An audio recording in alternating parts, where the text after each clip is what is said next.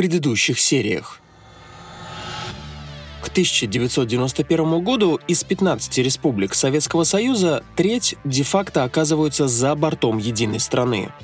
Государство раздирает нерешенный национальный вопрос, который в своих интересах начинает использовать местная номенклатура. Она манипулирует темой суверенитета в политическом торге с центральной властью – в России оппозиция Горбачева во главе с Ельцином становится руководством республики и ставит под вопрос сам смысл существования СССР. После неудачной попытки остановить распад страны силой, советский президент Михаил Горбачев решается на переговоры. Это было горькое переживание всего того, что столько сил потрачено, столько было сделано ставок, и не получилось. Потому что, в общем-то, мы ведь сами, граждане Союза, развалили страну. Никто бы не рискнул. Что значит разваливать Советский Союз со стороны? Это можно получить такой ответ. Поэтому нет, я до конца был, до последнего патрона сражался за сохранение Союза.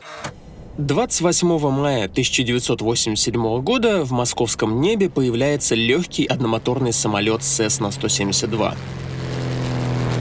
Долетев до Кремля, он наворачивает круги над Красной площадью, ищет, где приземлиться. Место находится на Васильевском спуске у знаменитого собора Василия Блаженного. Пилот выключает двигатель, затем на мгновение закрывает глаза и делает глубокий вдох. По левую руку – Спасская башня Московского Кремля. Он смотрит на куранты. Они показывают 18.43. Прошло пять с половиной часов с тех пор, как он вылетел из Хельсинки. Ошарашенные туристы стягиваются к самолету. Заметен яркий триколор ФРГ на хвосте.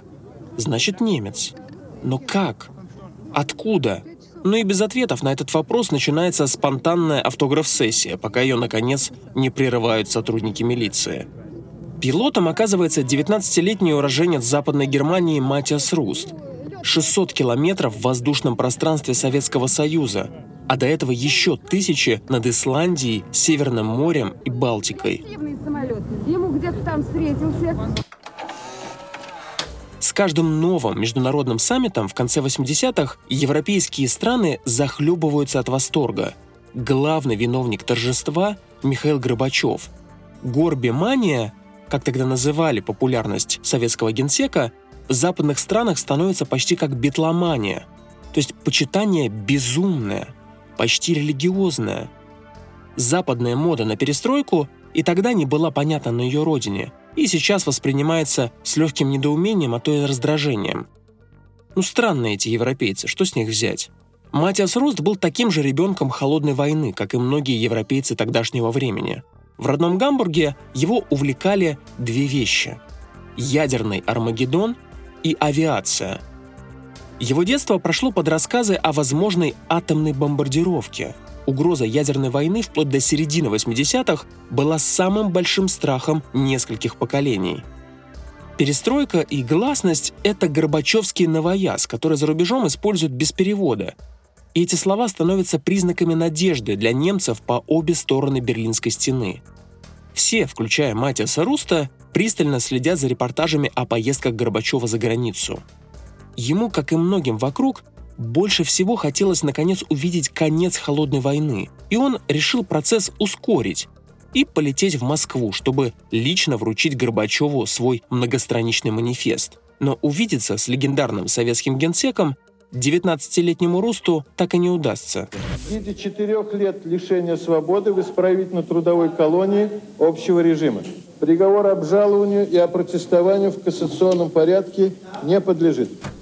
Михаилу Горбачеву не до наивного немца. Генсек рвет и мечет. Через несколько дней после посадки Сесны на Красной площади в отставку отправляются министр обороны и начальник ПВО в течение нескольких недель уволены сотни офицеров. Это самая значительная ротация в советском военном командовании со времен сталинских чисток. Полет Руста как будто меняет ощущение от всего происходящего. Раньше угрозой Запада был президент Рейган, а сейчас щуплый очкарик из Гамбурга. 30 мая Горбачев звонит своему помощнику Черняеву и, с одной стороны, жалуется, что страну опозорили, а с другой радуется, что теперь все поняли, где настоящая власть. Не в армии, а в политбюро. До распада СССР остается четыре с половиной года.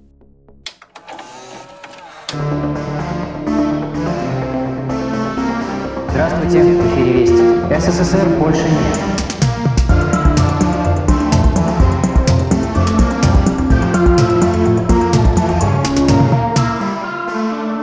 Вы слушаете подкаст «Черный лебедь» от студии «Терминвокс». Меня зовут Александр Файб. В этом выпуске мы, наконец, поговорим про то, как другие влиятельные страны и то, что там происходило, повлияли на распад Советского Союза.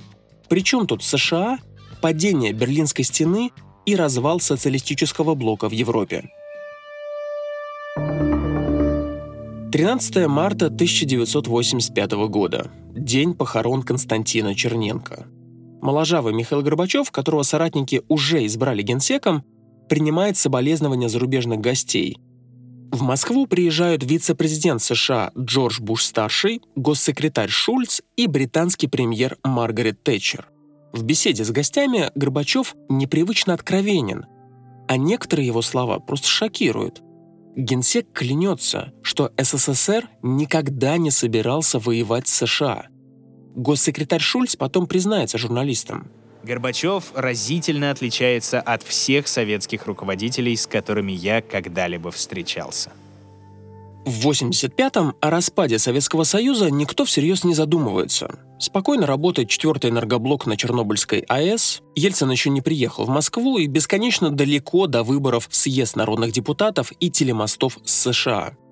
Горбачев потихоньку осваивается в своем кресле и на должность главы МИД вместо патриарха советской дипломатии Андрея Громыка назначает Эдуарда Шеварнадзе. У него ноль дипломатического опыта, но Горбачеву важнее личная лояльность Шеварнадзе и то, что теперь во внешней политике у него развязаны руки.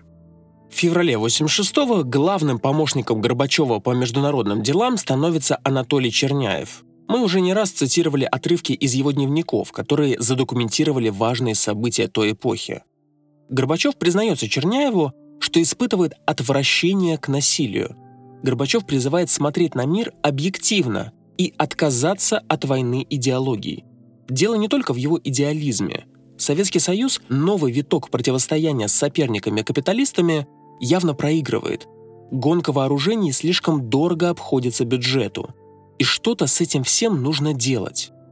В интервью американскому Time Горбачев говорит, нет иного пути, как жить и давать жить другим. Все это новый генсек называет новым мышлением в международных делах или просто новым мышлением с ударением на первый слог. Но за рубежом пацифизм Горбачева звучит пока не очень убедительно. Там подозревают, что это делается для отвода глаз. Но довольно скоро Горбачев начинает действовать. Политбюро почти единогласно голосует за выход из Афганистана. Возражает только Громыко. Черняев записывает. Надо было видеть иронические лица его коллег, в том числе Горбачева. На них будто было написано «Что же ты, чудак, здесь теперь рассуждаешь? Втравил страну в такое дело, и теперь, по-твоему, все мы в ответе». Последний советский солдат покинет Афганистан только 15 февраля 1989 года, спустя почти 9 лет войны. Экстренно выходить из Афганистана или, как Горбачев выражается на Политбюро, «драпать» никто не решался. Иначе что подумают союзники СССР за рубежом? Но самый главный довод – афганская война мешает Горбачеву договариваться с западными лидерами. И что особенно важно – с американским президентом Рональдом Рейганом. Mr. Gorbachev and I spent many hours together speaking frankly and seriously about the most important issues of our time. Рейган производит впечатление харизматичного лидера. Кто-то считает его эксцентричным и заносчивым. Бывший актер и губернатор Калифорнии верит, что достаточно пары часов мужского разговора с советским генсеком с глазу на глаз, и отношения с Москвой сразу наладятся. Якобы достаточно всего лишь объяснить, что СССР невыгодно противостоять Западу с финансовой точки зрения, и холодная война останется в прошлом. Спустя несколько разговоров тет-а-тет лидеры сверхдержав находят общий язык. Горбачев хохочет над знаменитыми рейгановскими анекдотами, а американский президент в восторге от интеллигентности советского генсека. Тесный личный контакт двух лидеров всегда был последней надеждой в отношениях двух стран. Но, кажется, Горбачеву удается переплюнуть и Хрущева, и Брежнева, которые пытались выстроить отношения с Кеннеди и Никсоном. В 1986-м Горбачев публично предлагает ликвидировать ядерное оружие к концу 20 века – но предложения дальше декларации не идут. Американская элита никак не может поверить, что Горбачев не блефует. Пока американцы осторожничают, Горбачев завоевывает Европу. Французскому президенту Франсуа Митерану тоже не нравится рейгановская программа вооружений в космосе, и он симпатизирует Горбачеву. Канцлер ФРГ Гельмут Коль поначалу называет генсека специалистом по пропаганде, но после нескольких личных встреч поддается его обаянию. Немцев поражает, что Горбачев готов обсуждать вопрос объединения Германии. С Маргарет Тэтчер Горбачев знаком еще с 1984 года. Об их встрече вспоминает историк и народный депутат Рой Медведев. С мадам Тэтчер Горбачев говорил пять часов. Говорил в основном он, она задавала короткие вопросы. Она была удивлена, и после того, как беседа кончилась, она позвонила всем западным лидерам и Германии, и Франции, и Соединенным Штатам Америки. И ее отзыв был довольно саркастический. Она сказала, у этого человека железный мочевой пузырь. Я с ним беседовала пять часов, и он ни разу не попросился в туалет. Мне это не удалось. Но потом она сказала гораздо более важное – с этим человеком нужно, можно работать. Горбачев и Тэтчер много спорят, но обоим это явно нравится. По словам британского министра иностранных дел Джеффри Хау, Тэтчер восхищалась интеллектом Горбачева. Генсеку очень льстит признание на Западе, но оно не всегда конвертируется в дипломатические успехи. В вопросе разоружения Тэтчер, ярая сторонница теории ядерного сдерживания, идти навстречу не хочет – она признается Горбачеву. «Мы вам не верим. Мы вас боимся». В США идут яростные споры. Большинство экспертов в правительстве считает, что ни в коем случае нельзя недооценивать ядерное оружие. Дескать, только наличие полноценного арсенала обеспечивает безопасность Европы. И Европа в целом согласна, но Горбачеву и Рейгану все-таки удается продавить соглашение, и стороны договариваются уничтожить ракеты средней и малой дальности. Американский президент то и дело повторяет свою знаменитую русскую присказку. Though my pronunciation may give you difficulty, dovayai no provayai. Trust but verify. На каждой встрече вы это повторяете. Все бы хорошо, да только на практике СССР должен уничтожить полторы тысячи боеголовок, а США лишь 350. Этот дисбаланс так и будет сохраняться. Разоружение идет со скрипом, но это не мешает триумфальному шествию Горбачева по планете. В Вашингтоне в 88-м, несмотря на то, что переговоры не самые удачные, Горбачев – главная знаменитость. Он повсюду выступает, ужинает с почти всеми возможными американскими звездами, с Робертом Де Ниро, Мэрил Стрип и даже молодым бизнесменом Дональдом Трампом. Почти зеркальная ситуация с приездом Рейгана в СССР. Богатая культурная программа куда интереснее переговоров, вспоминает народный депутат и будущий советник Ельцина Сергей Станкевич. Это был действительно, э, оглядываясь назад, великий визит. Президент Рейган был в своей стране невероятно популярен и очень эффективен. Рейган, приехав сюда, он не просто ограничился очередными разговорами с Горбачевым, он выступил в Московском университете. Аудитория была забита. Там старались как бы проверенными студентами заполнить ее, но там э, студенты уже никого не слушали, они забили аудиторию до верха, и все слушали американского президента, он там потом стал общаться общаться просто с аудиторией, отвечать на вопросы, сошел к ним вниз туда в зал. В общем, это было нечто совершенно невероятное для тогдашней э, жизни в Советском Союзе. В 88-м второй срок Рейгана подходит к концу, но его вероятный преемник, республиканец Джордж Буш-старший, заверяет Горбачева, что продолжит политику сближения, если победит. Горбачев ждет от Белого дома поддержки, но американская политика устроена сложнее, чем советская. И помимо воли президента есть еще Конгресс, военное лобби и разные штаты. Заканчивать холодную войну одним щелчком никто не собирается. Но по мысли Горбачева Запад поставлен в тупик. Если они не пойдут навстречу, значит докажут, что не хотят на самом деле конца холодной войны. С этой установкой он выходит на трибуну ООН и выступает с речью, которая станет исторической. Советское руководство решило еще раз продемонстрировать свою готовность укреплять этот здоровый процесс не только словом, но и делом. Сегодня я могу сообщить вам следующее. Советский Союз принял решение о сокращении своих вооруженных сил. В ближайшие два года исчисленный состав уменьшится на 500 тысяч человек, существенно сократится и объем обычных вооружений. По согласованию с нашими союзниками по Варшавскому договору мы приняли решение вывести к 1991 году из ГДР, Чехословакии, Венгрии шесть танковых дивизий и расформировать их. Находящиеся в этих странах советские войска будут сокращены на 50 тысяч человек, а вооружение на 5 тысяч танков. То есть Горбачев в одностороннем порядке показывает всему миру. Союз разоружается. Никакой советской угрозы больше нет. Войска из Европы выводим в расчете на то, что Запад тоже сбавит обороты, и советская экономика сможет выдержать шторм, сократив расходы на военную отрасль. Горбачев снова наслаждается всеобщим почитанием. Но тут из Москвы ему звонит глава Совмина Рыжков. В Армении землетрясение. Горбачев рассказывает об этом на ланче с руководством США, где присутствует и Рейган, и будущий президент Буш-старший. Есть ли какие-то оценки о количестве жертв у вас?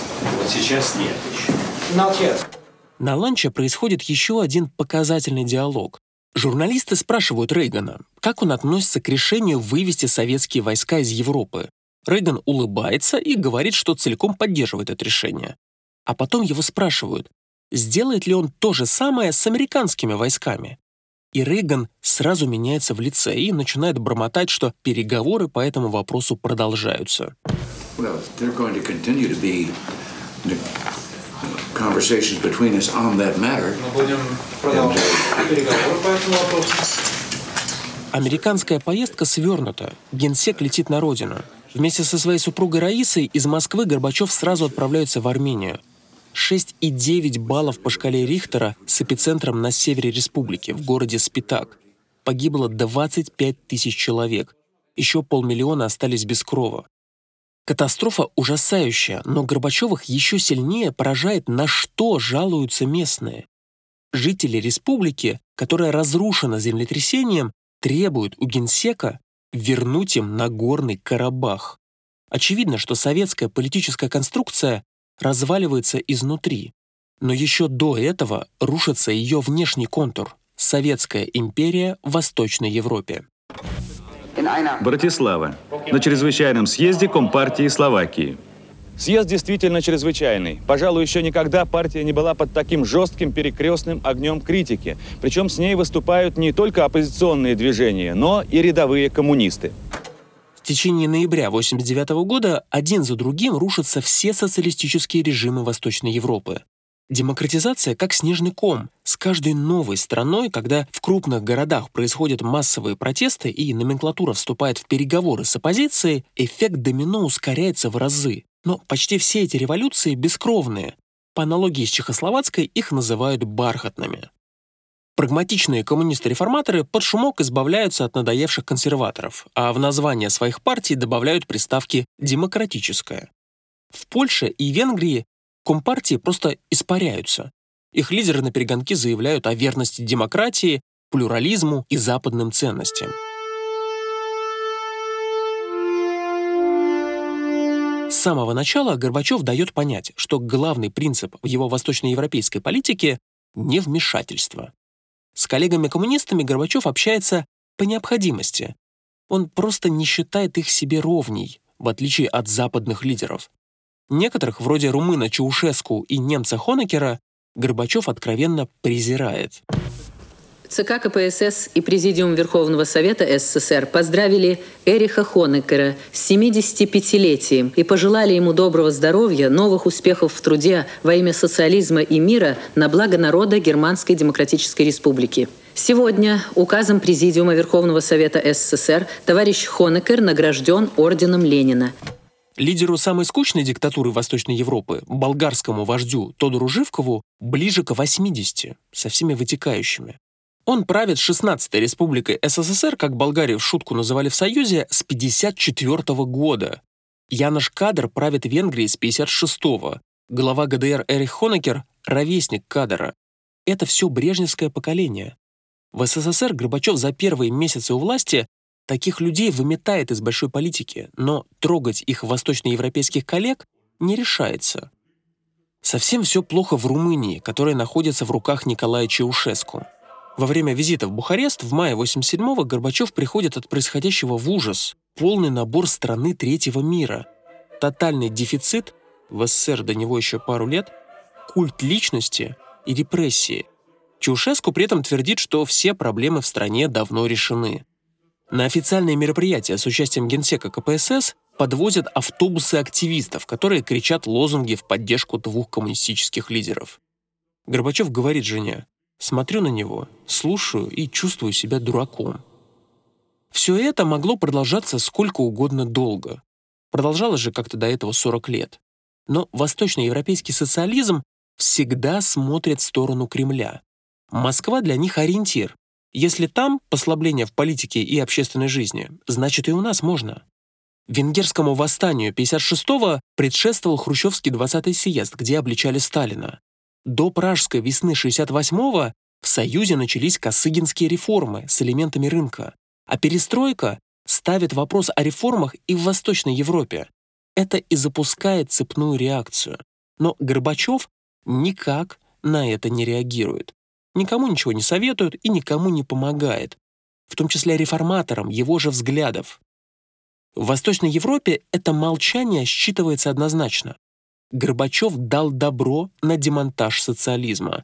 На 19-й партийной конференции, где в очередной раз лбами сталкиваются Легачев и Ельцин, Горбачев закрепляет кредо своей восточноевропейской политики. Навязывание извне социального строя, образа жизни, политики, любыми средствами, не говоря уж о военных, это опасные доспехи прошлых лет. В итоге корабль пошел ко дну от первой бреши, Старые коммунисты рассчитывают, что Москва всегда придет им на помощь. Этого боятся и реформаторы. Но на Политбюро Горбачев говорит, что они просто не знают, что стоит им потянуть за поводок сильнее, и он порвется. Когда выборы начинаются в Польше, местный лидер, генерал Ярузельский, бьет тревогу, и в итоге протестное движение «Солидарность» получает 92 из 100 мест в польском Сенате. Кажется, крепче всего держится главный фронтир холодной войны – Восточная Германия. Хонекер не нуждается в советах из Кремля. На одном из публичных мероприятий он говорит Горбачеву, тихо, но чтобы все, кто надо, услышали. «Свою страну развалили, но нас будут учить». Тем временем ГДР, несмотря на всю упертость Хонекера, тоже на грани. Раиса Горбачева передает впечатление работников Советского фонда культуры, которые вернулись оттуда из командировки. В ГДР без пяти минут двенадцать. Часы бьют полночь в начале ноября 1989 года. Всем было ясно, что рано или поздно Берлинская стена может рухнуть. В 1987 году Рейган сказал свое знаменитое «Господин Горбачев, снесите эту стену». Mr. Gorbachev, tear down this wall. Но тогда казалось, что на самом деле стоять ей еще ой как долго. Все произошло почти случайно. В октябре 89-го смещен глава ГДР Эрих Хонекер, а в начале ноября после масштабных митингов оппозиции правительство ГДР соглашается на новые правила пересечения границы с ФРГ. Разрешается выезд на ПМЖ, постоянное место жительства, так тогда называли эмиграцию. Новые правила должны обнародовать 10 ноября в 4 часа утра, чтобы визовые центры заранее могли подготовиться к потоку заявок. Документ подготовлен накануне. Новый глава ГДР Эгон Кренц передает его члену Политбюро Гюнтеру Шабовски и просит упомянуть о нем на пресс-конференции. Она назначена на 6 вечера. Шабовский знакомится с содержанием новых правил параллельно с ответами на вопросы журналистов. Он оправдывается. Понимаете, товарищи, мне сегодня сообщили, что этот документ э, появился только сегодня. Затем Шабовский все-таки открывает документ и читает. А, переход в ФРГ на постоянное место жительства будет возможен на всех пограничных пунктах ГДР. Из зала спрашивают, когда закон начнет действовать. Шабовский сверяется с бумагами. А распоряжение вступает в силу, по моим сведениям, немедленно. То есть прямо сейчас. Новость, как будто уже наступила эпоха мессенджеров, моментально разносится по всей Германии. А затем происходит то, что у всего мира до сих пор ассоциируется с крушением советского лагеря в Европе. Немцы начинают ломать Берлинскую стену. Тот же день от власти отстранен и лидер болгарской компартии Тодор Живков. К концу года президентом Чехословакии становится драматург-диссидент Васлав Гавел. Последний бастион социализма в Европе – Румыния имени Николая Чаушеску. И она продержится еще пару недель. В целом мирные и бескровные революции в просоветской Европе кончаются тем, что в Румынии 25 декабря толпа казнит Чаушеску вместе с его женой.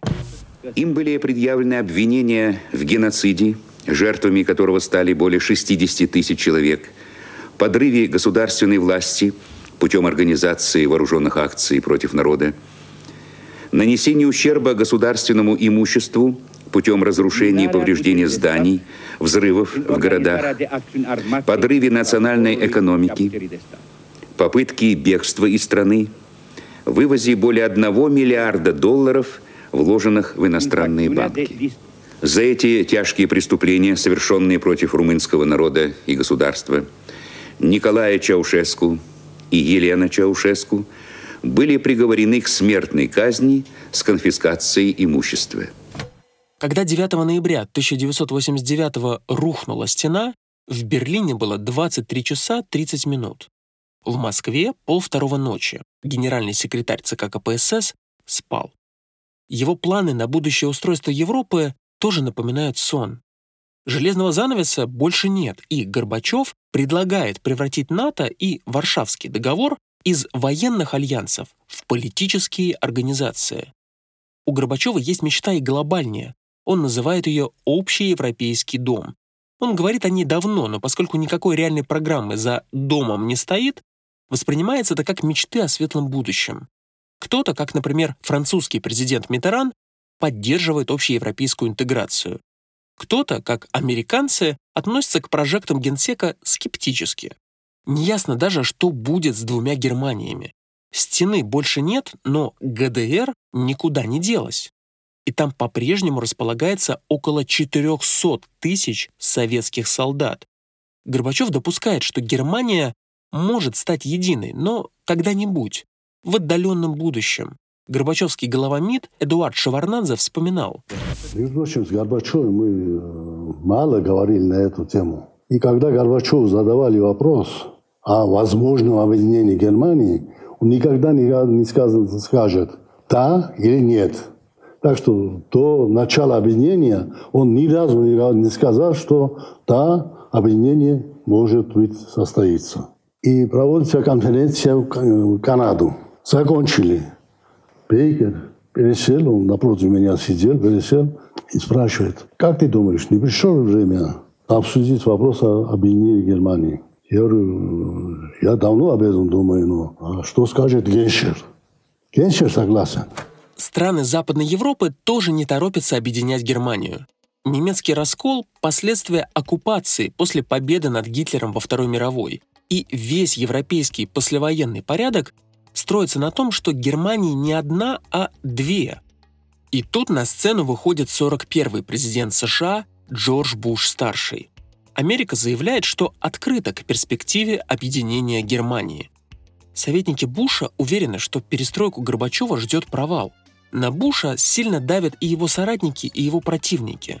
Он опасается обвинений в излишней либеральности и хочет выйти из тени Рейгана. В итоге для США приоритетом становится не Советский Союз, а Восточная Европа, которая сама падает в руки. Буш и Горбачев наконец встречаются на Мальте. С падения Берлинской стены не прошло и месяца, и, как и с Рейганом, Горбачев легко находит общий язык с новым президентом. Тем не менее, по экономическим вопросам американцы непреклонны. Любая финансовая помощь возможна только если в Союзе начнутся рыночные реформы.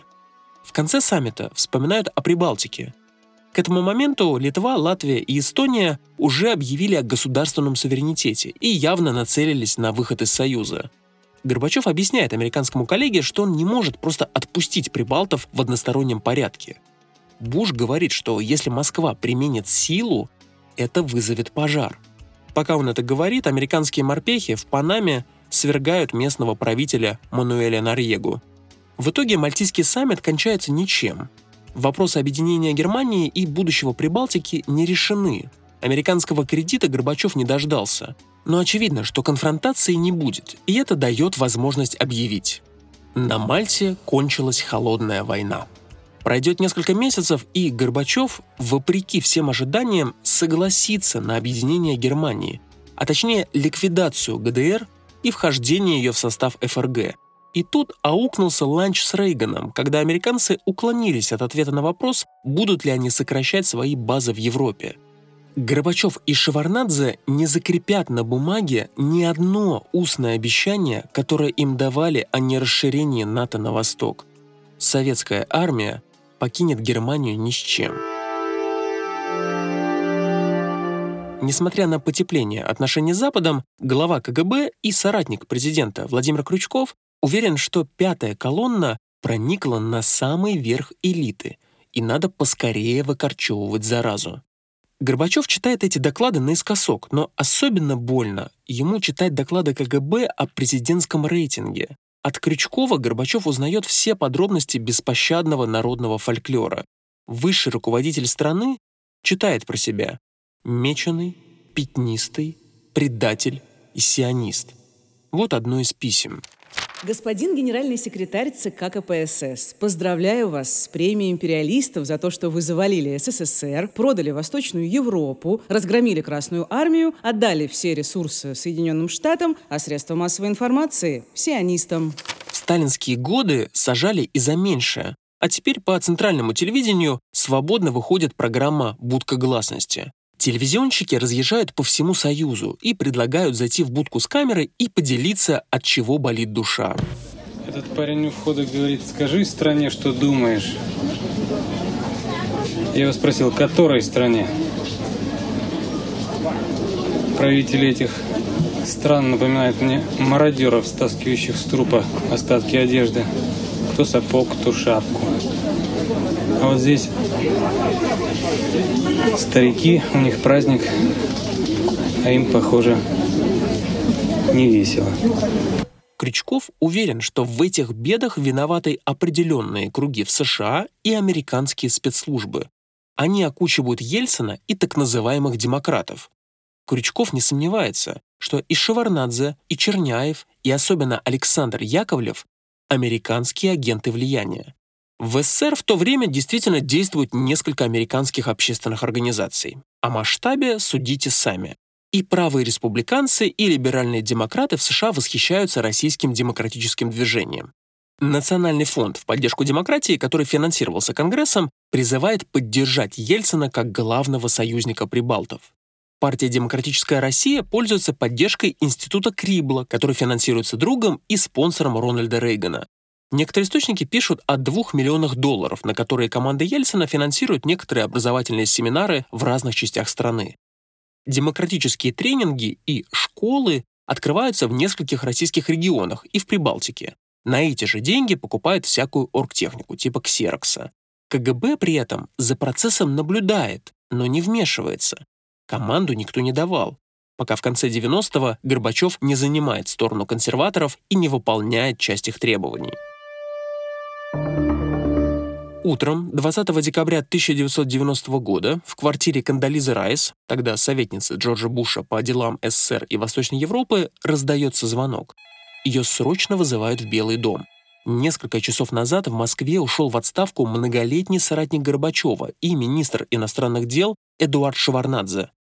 Напоследок он заявляет, что Советский Союз ждет диктатура. За 9 дней до этого глава КГБ Крючков выступил по телевидению с заявлением о том, что некие деструктивные силы, которые обильно подпитываются морально и материально из-за рубежа, хотят подорвать наше общество и государство и ликвидировать советскую власть. Кандализа Райс входит в группу по чрезвычайным ситуациям при Совете Безопасности. Группа готовится к худшему, к насильственному распаду Советского Союза или к военному перевороту. В уравнении много неизвестных. Что делать с колоссальными ядерными арсеналами СССР? Как стоит поступить, если станет известно, что Горбачева собираются свергнуть? Что будет, если сотни тысяч советских солдат в ГДР откажутся уходить? Проблема еще в том, что у Белого дома нет разработанной стратегии на случай, если республики СССР попросят признать их независимость. А в начале января 91-го случился Вильнюс.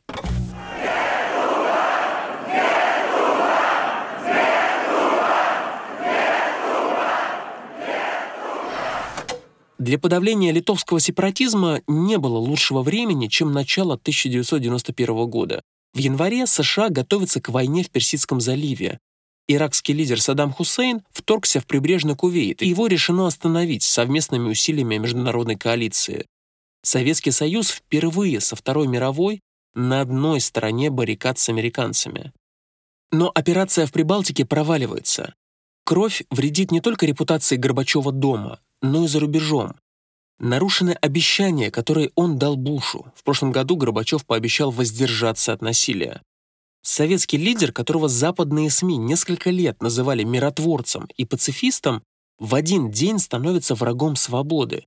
Снова в ходу шаблоны холодной войны. Среди жертв штурма Вильнюсского телецентра и сама перестройка. В Вашингтоне считают, что по ней нанесен сокрушительный, почти летальный удар, Министр обороны Дик Чейни и заместитель советника по нацбезопасности Гейтс потирают руки. Конец советской угрозы уже просто за поворотом. Но американцы решают не ухудшать положение Горбачева. Если толкать его к войне с собственными генералами, это прямая дорога к военному перевороту. И Буш предпочитает замедлить движение Прибалтики к независимости, чем терять Горбачева. Дипломатическое признание прибалтийских республик затягивается, и открыто американский президент его не критикует.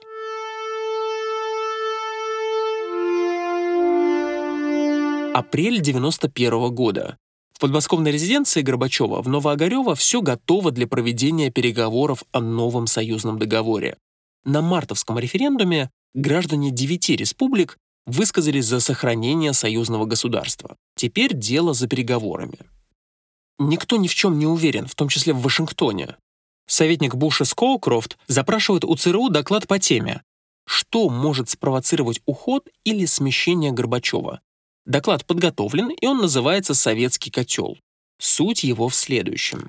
Экономический кризис, стремление к независимости и антикоммунистические силы разрушают Советскую империю и систему управления. Советская экономика безвозвратно рухнула, разрушена и партия.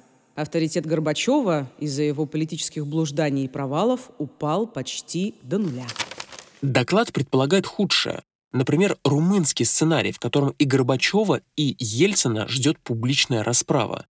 Другой вероятный сценарий в докладе ЦРУ – путч, когда сторонники жесткой линии берут власть и ликвидируют демократические реформы, а заодно и Ельцина.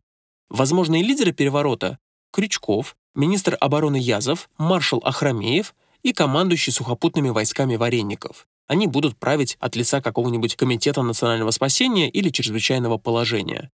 В любом случае, сказано в докладе, распадется СССР или нет, но сверхдержавы ему уже не быть. Прочитав доклад, советник Буша Скоукрофт не верит. Но не могут русские сами взять и разрушить свое же государство. К тому же, после прибалтийского кризиса Горбачев и Ельцин вроде готовы договариваться, на пленуме КПСС все спокойно, и шахтеры прекратили забастовки. Эксперты ЦРУ недооценивают Горбачева, заключает Скоуфорд, и президент Буш с ним соглашается.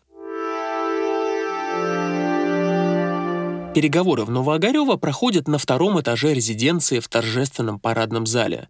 Представители республик рассаживаются за столом в алфавитном порядке, никакой субординации. После нескольких лет публичной политики в огромных залах Горбачев снова в узком кругу и снова сияет. Все чувствуют себя воодушевленно, как будто появилась надежда. Первый раунд переговоров закрепляют шампанским. Ельцин сообщает газете «Вашингтон-Пост», что Горбачев впервые разговаривал по-человечески. Новогоревский процесс растягивается на всю весну и заходит в лето.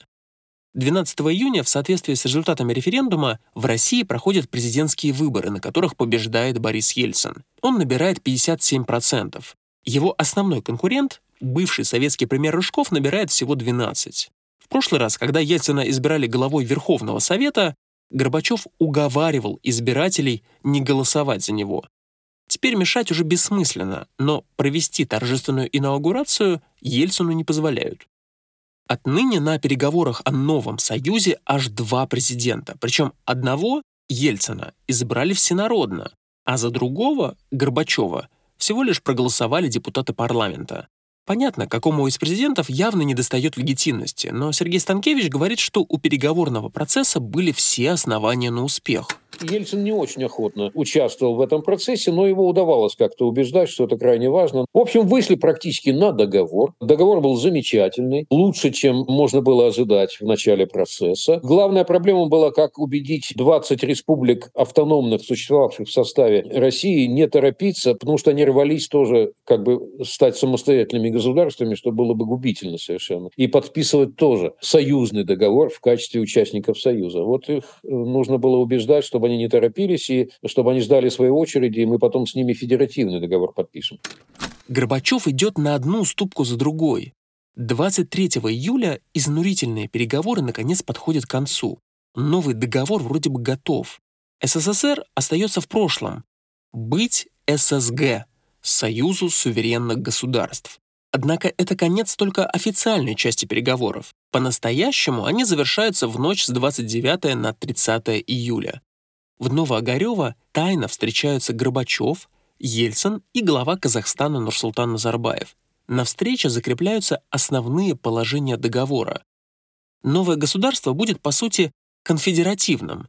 Республики в нем будут самостоятельными государствами, а Центр лишится почти всех былых полномочий. В его руках останется только защита территориальной целостности, внешняя политика и союзный бюджет. Центральная власть должна будет разработать новую конституцию. Отдельно обсуждается смена руководства. Горбачев соглашается отстранить крупных союзных министров и силовиков, включая министра обороны Язова и главу КГБ Крючкова. В обмен Ельцин обещает, Горбачев будет президентом нового конфедеративного союза, а премьер-министром в союзном правительстве должен стать Назарбаев. Украина, по замыслу, присоединиться к новому союзу в результате эффекта снежного кома, то есть после того, как присоединятся все остальные. Такой, во всяком случае, была задумка Горбачева. И это трио решает. Торжественное подписание состоится 20 августа, когда Верховный Совет СССР и парламенты всех республик будут на каникулах. Они договариваются, что сделка, особенно смена силовиков, останется в тайне. Ельцин нервничает, что встречу могли прослушивать. Все понимают, что утечка подобной информации взорвет ситуацию. Американская делегация приземляется в Шереметьево поздно вечером 29 июля, как раз в то время, когда Горбачев ведет переговоры в своей резиденции. Джорджа Буша у трапа встречает вице-президент Янаев, еще один выдвиженец Горбачева. Формальная цель визита президента США – подписать стратегический договор о контроле над вооружениями. Неформальная – Буш летит спасать Горбачева и союзное государство. На подлете к Москве Буша терзают сомнения. Будет ли советское военное руководство продолжать подчиняться своему главнокомандующему? Сидящий рядом генерал Колин Пауэлл, он недавно прилетал в Москву, успокаивает президента. Генералы по-прежнему поддерживают Горбачева. Но отмечает при этом, что они будут драться с ненавистными им демократами, если поймут, что их жизненные интересы под угрозой. ЦРУ уже многие месяцы живет в ожидании возможного путча и регулярно докладывает об этом президенту Бушу. Чтобы сохранить Горбачева у руля, президент США должен действовать осторожно. На саммите все идет как по маслу. Подписан договор СНВ, который сокращает советский стратегический арсенал на 35%, а американский на 25%. Проблемы с экономической помощью тоже привычные. Буш не готов давать деньги без гарантий рыночных реформ. Мы многое должны сделать, и мы сделали наш выбор продолжать реформы, демократические преобразования, и особенно сейчас решительно двигаться по пути к рыночным отношениям, реформируя отношения собственности и так далее. Ельцин тоже приглашен на переговоры, но играть вторую скрипку отказывается и вместо этого сам приглашает Буша к себе, в свой новенький кабинет в Кремле. Скоукрофт рекомендует Бушу отказаться. Буш соглашается только если встреча будет краткой, но Ельцин опаздывает на 10 минут. Затем начинается концерт. 15-минутный визит вежливости продлевается до 40 минут. Ельцин хвастается Бушу, что Горбачев наконец-то согласился признать суверенитет России, а потом предлагает оформить отношения. Ситуация неловкая. Когда Бушу наконец удается выскользнуть из кабинета Ельцина, он видит журналистов, которые ожидают пресс-конференции.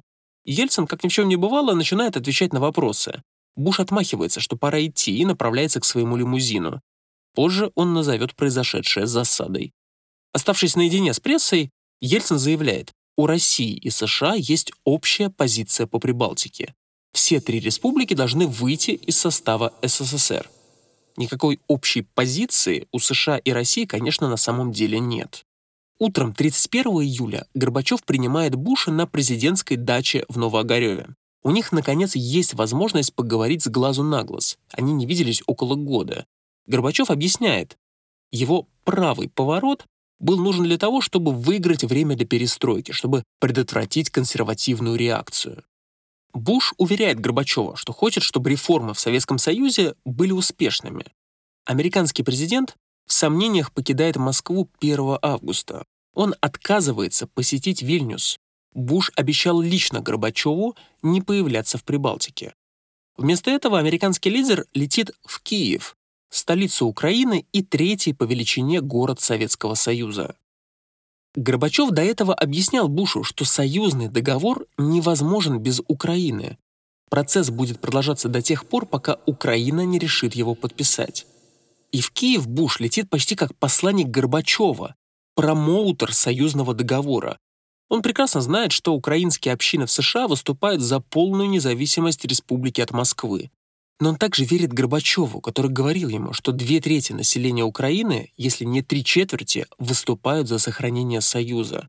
Справочные документы ЦРУ подтверждают, что лидер Украины, Леонид Кравчук, склоняется к поддержке Федеративного Союза. В самолете Буш вносит поправки в проект речи, которую его сотрудники подготовили для выступления в Киеве. Основной посыл – демократия будет успешнее в Украине только если она останется в реформированном Советском Союзе под руководством Горбачева. Но свобода — это не то же самое, что независимость. Американцы не поддержат тех, кто стремится к независимости лишь для того, чтобы заменить далекую тиранию местным деспотизмом. Они не будут помогать тем, кто пропагандирует самоубийственный национализм, основанный на этнической ненависти. Эта сенсационная речь войдет в историю как котлета по-киевски, и она меньше всего похожа на публичную поддержку распада страны. В решающий момент президент США выступает за то, чтобы в том или ином виде единая, пусть и ослабленная конструкция все же сохранилась. В те дни в Москве у Горбачева сдают нервы. Он жалуется помощнику Черняеву на лидеров республик, которые растаскивают страну. И все-таки 2 августа в телеобращении он анонсирует дату торжественной церемонии подписания союзного договора в Кремле — 20 августа. 4 числа Горбачев, уставший и удовлетворенный, уезжает отдыхать в Форос, в Крым. Ему кажется, что он удержал в Союзе хотя бы 9 из 15 республик. Но из Крыма он вернется в совершенно другую страну.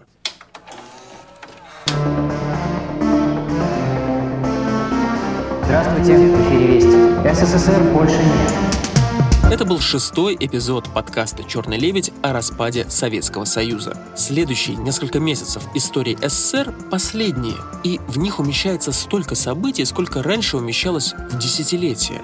Мы расскажем о решающих поворотах последнего года жизни единой страны и как они привели к тому, что Союз перестал существовать не только де-факто, но и де-юре.